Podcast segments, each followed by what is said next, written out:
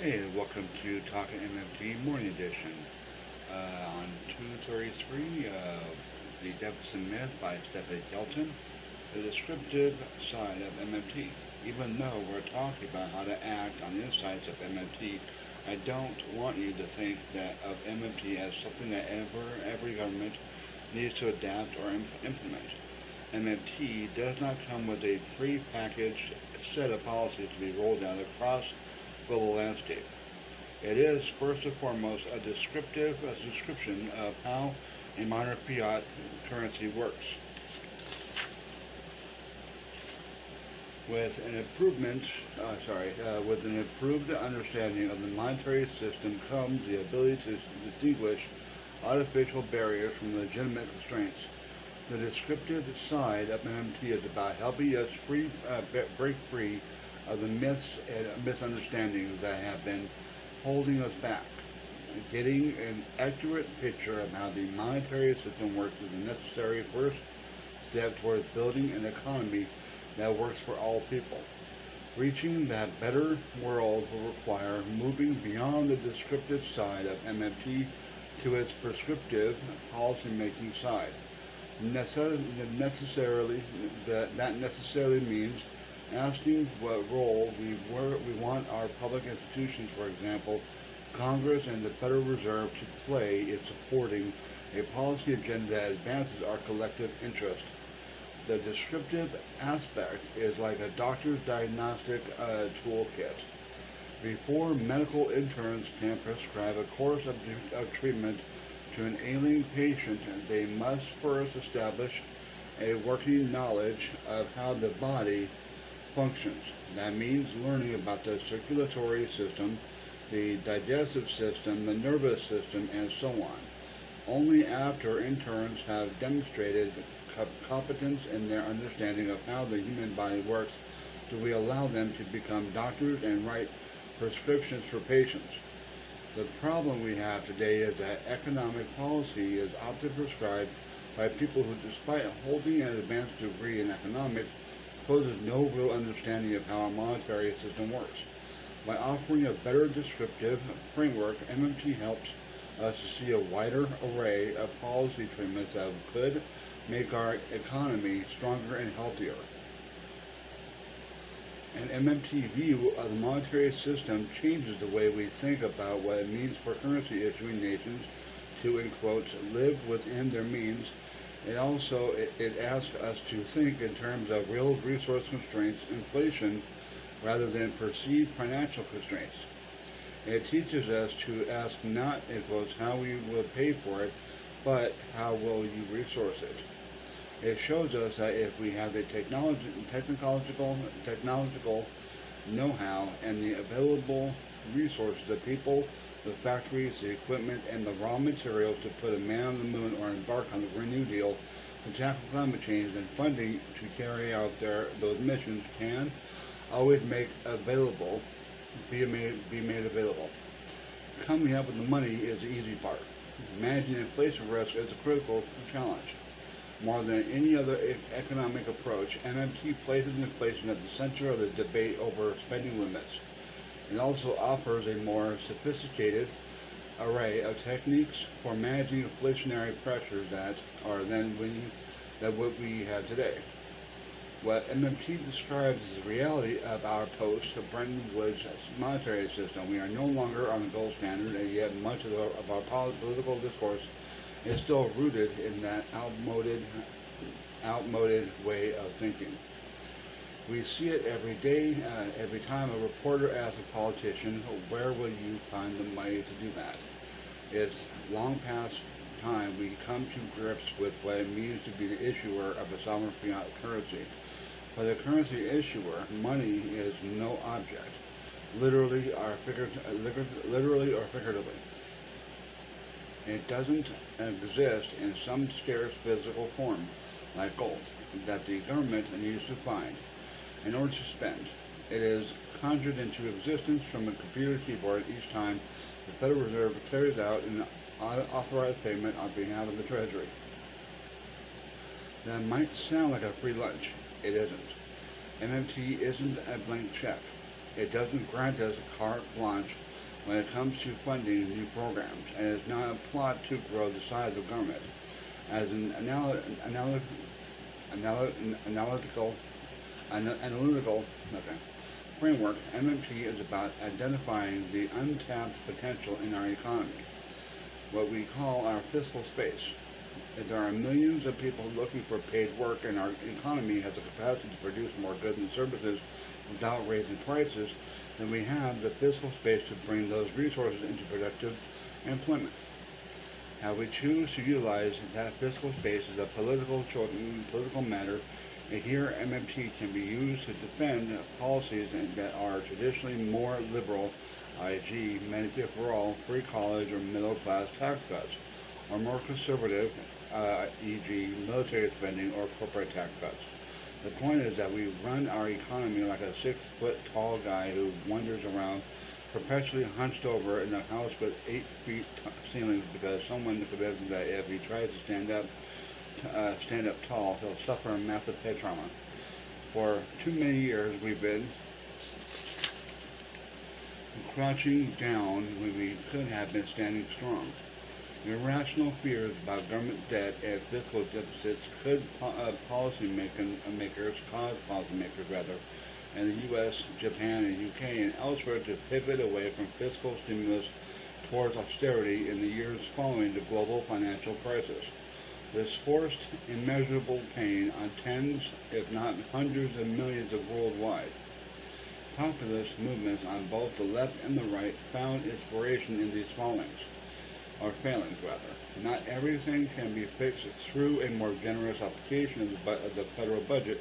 Austerity has exa- exacerbated many of our social and economic problems.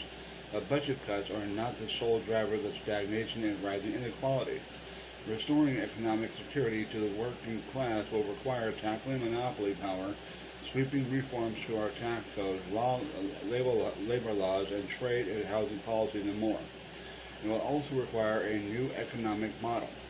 We must end the cruel and inefficient practice of relying on demo- democratically uh, unaccountable central banks to target the, in quotes, right mix of inflation and unemployment. To build on an economic, uh, economy rather, for the people, responsibility for maintaining uh, employment and income, is, uh, income security must become the responsibility of the elected representatives of people. Congress, with its great, with its great power over the bu- uh, federal budget, must play an active and permanent role in stabilizing output and employment through time. The prescription side of MMT. Recall the Peter Parker, aka Spider-Man principle that, in quotes, with great power there must also come great responsibility. The prescriptive side of MMT moves us beyond the looking glass into a conversation about what fiscal and monetary policy might look like in an MMT-informed world. MMT urges us to demote military, uh, military, monetary policy, at least in the current form, and elevate fiscal policy as the primary tool for macroeconomic stability. Congress holds the power of the purse, and we need to harness that power to build an economy that works for all of us. I know what what you're thinking. Can we really trust the government uh, with that kind of power? My answer is yes and no. I say yes because we because we the people have already entrusted them with the power. MMT doesn't give Congress any new authority over our monetary system. We have a democratically elected government that unshackles itself from the gold standard nearly half a century ago. That decision gave Congress unfettered access to the, to the public purse. Having the power of the purse means never having to ask, where will we find the money? To cut taxes or spend trillions on endless wars. Congress just needs to find enough votes and voila, the money will be there. Today, the federal budget is about 4.5 trillion, roughly 20% of the total GDP. If it wants to, Congress can write a five trillion dollar budget or a 6 trillion budget, as is now actually, or even more. And it can pour trillions into education, infrastructure, healthcare, and housing. Any amount of spending that is authorized by Congress will take place. The Federal Reserve uh, elaborate elaborate network of primary dealers is there to guarantee it. That is the reality of the stab model, uh, which, which this, decouples spending from the prior need to raise money to taxing or borrowing. The question is, how do we want to want the federal federal government to use its great power? How much should it spend? What should it fund? What about inflation and taxes? Can we trust Congress to make the right choices at the right time? Making productive investments when there is fiscal space and exercising necessary restraints as resources become scarce. Perhaps I'm too cynical, but I'd like to kind of insurance plan. I'd like to, oh, I'd like to have uh, some kind of uh, yeah, some kind of insurance plan. There are two parts to the federal budget. There is the discretionary part, which over which Congress has well discretion to change the amount of money it puts into existing or new programs each year. Most of the money that gets spent in defense, education, environmental protection, and transportation comes from annual discretionary budget appropriations. But there's also a non-discretionary or mandatory part, which is more or less preordained by statutory criteria. Spending a program like Social Security, Medicare, and Medicaid fall under this category. Unemployment insurance, supplemental nutritional or SNAP, formerly food stamps, interest, interest on a U.S. Treasuries, and student loans are also binding commitments that cause spending to rise or fall independently of congressional uh, action. When someone becomes disabled, retires, loses a job, turns 65, invests in U.S. Treasury, or takes out a federal student loan, federal dollars are automatically released to meet the, these expenditures. In total, mandatory spending accounts for just over 60% of federal expenditures and interest accounts for nearly 10%. That means 70% of the federal budget is essentially on autopilot, leaving just 30% under discretionary control of lawmakers. Of course, with enough votes, Congress has the power to change any part of the budget. It could stop issuing treasuries and leave it to the financial to the Federal Reserve to supply interest-bearing securities. Over time, that would completely eliminate interest expenditures from the federal budget. It could vote to pass a single-payer Medicare for all uh, health uh, Medicare, Medicare for all bill that would substantially increase mandatory spending while saving the rest of trillions over time or if it simply appropriate some uh, appropriate more discretionary funding for these for these for things like transportation and and education. As we learned uh, in the past chapter of this book, Congress is a legal body with the power to suspend or modify any self-imposed constraints, i.e., PAYGO, the Byrd Rule, debt ceiling, 302A allocation, no overdraft, etc., that might otherwise pre- prevent lawmakers from appropriately or appropriating funding, funding or stop the Federal Reserve from clearing authorized payments on behalf of the Treasury. Even the CBO in the White House, uh, Senate must uh, budget, wait, uh, the House, excuse me, the House and Senate budget committees, which were themselves created through an act of Congress in 74 could be dissolved or instructed to follow new protocols. And of course, the Federal Reserve is a, cre- is a creator of Congress with a mandate that is subject to change. A creature, excuse me, not creator, but creature. I misspoke on that one. Before we get to discussion about how policy making might uh, improve in an MMT informed world, let me share a couple of stories that illustrate the dysfunctional way we do, do things today. One of the first things I remember after becoming a chief economist with Democratic Democrats on the Senate Budget Committee was a meeting to discuss a proposed trillion dollar infrastructure bill. A dozen or so senior staffers gathered around a large conference table on the third floor of the uh, Dirksen Senate building. No one questioned the significant need for infrastructure investment. A trillion dollars, while ambitious, would, only, would have only taken a bit out of the problem a bite out of the problem, excuse me. No one blanched no one glanced at the price but there are there was considerable debate about whether or how to pay for it. Before I tell you about the, that debate, it's important to understand what uh, those words mean to lawmakers and their staffs and staffers on Capitol Hill. It, in truth, there is only one way to pay for anything. All federal, uh, all federal spending is carried out in exactly the same way. That is, the Federal Reserve credits the appropriate bank accounts. When Washington spend, you pay for it, you're spending by showing that you can't find enough money to cover the cost of whatever it is you're proposing to spend. It's all a game, uh, really, and is rooted in the flawed mental model tabs that holds back so much, uh, so much of a potential. To avoid adding deficit, uh, lawmakers took uh, law, lawmakers looked far way for ways to cover the cost of their proposed uh, spending without borrowing. That usually means they could look, uh, they go looking for for new tax revenue. So, ba- uh, so back to the debate over the trillion dollar infrastructure bill. Conversation began with staffers being asked whether we thought a so-called pay for what we pay for should be attached to the bill. It was my first week on the job, so I was relieved when another staffer spoke up first. No. This person began, I think we should do it in, as a clean bill. A clean bill meant writing a spending bill that didn't include any language about how to pay for it. Another staffer agreed, and soon I echoed that sentiment. Our country desperately needed to make these investments. There was clearly enough fiscal space to do it, and infrastructure is one of the things that have traditionally enjoyed bipartisan support.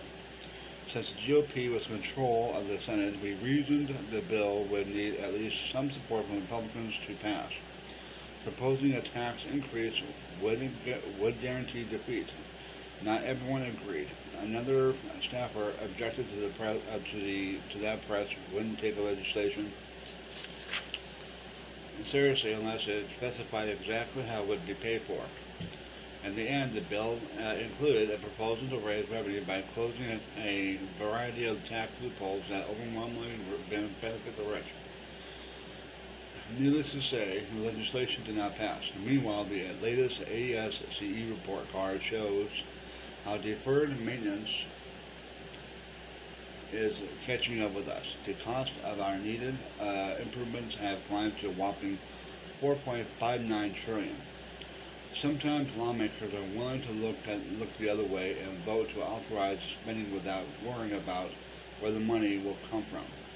Take defense spending, for example. Each year, Congress votes to improve a defense bill, a policy bill. In 2017, a 2000, 1,200 and 215 bill, uh, page bill known as the uh, National Defense Authorization Act, or NDA Act, sailed through the Senate with a vote of 89 to 9.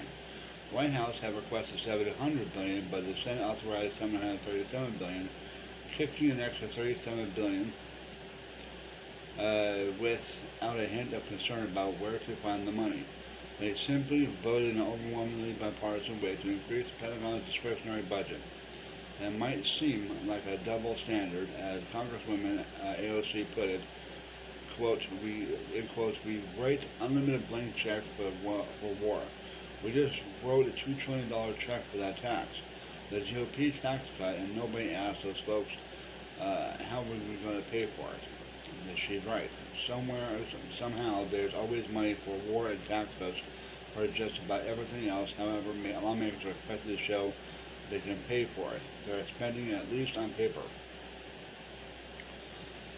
With 535 members of Congress, 100 in the Senate, and 435 in the House of Representatives. This requires a steady stream of new funding options.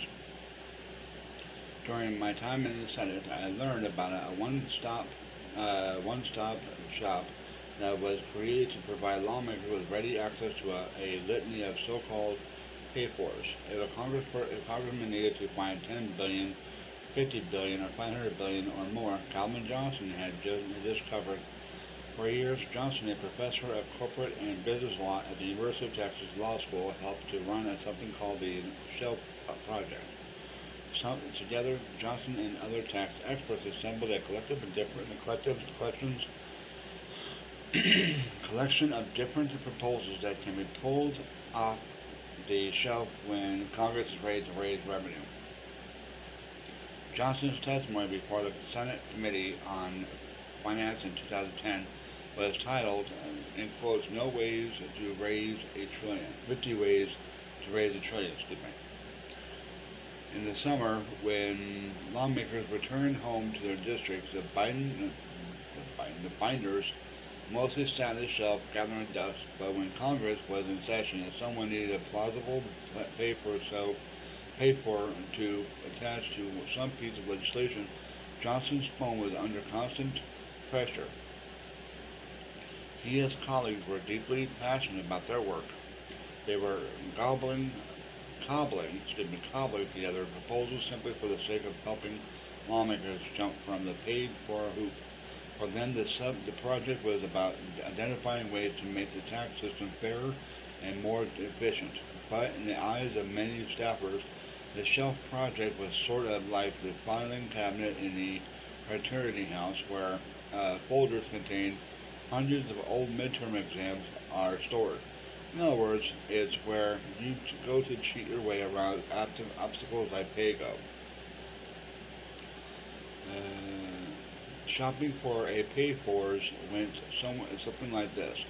In quotes, Hi, I'm a staffer in Senator X's office. The senator needs 350 billion over 10 years. What what have you got? Johnson might recommend a single a single change to some part of the tax code that would raise the full 350 billion, or you might pull down a binder, a few binders that that together will generate the full amount of six of one six of one hundred a dozen of the other. The goal was to find your boss enough to get enough revenue to pay the game, play the game. My own impression is that nearly everyone in Congress has at least some sense of just how crazy the pay for the pay for game is. I first realized this in 2015 during Vote-A-Rama week. Vote-A-Rama is a frenzied circus during which all 100 senators assemble to cast rapid-fire votes on a plethora, a plethora of non-binding budget amendments, one after another. Senators rise, uh, rise to urge their colleagues to vote in support of their, quote, deficit-neutral amendments to expand Social Security, cast, tax cuts, there we go, cut taxes, there we go, raise the minimum wage, and so on. I watched part of it from the back benches on the Senate floor, and I remembered laughing after hearing California Senator Barbara Boxer tell one of her colleagues it goes, I voted for your amendment even though you're paying for is, is the way, even though you're paid for is bullshit. Unquote.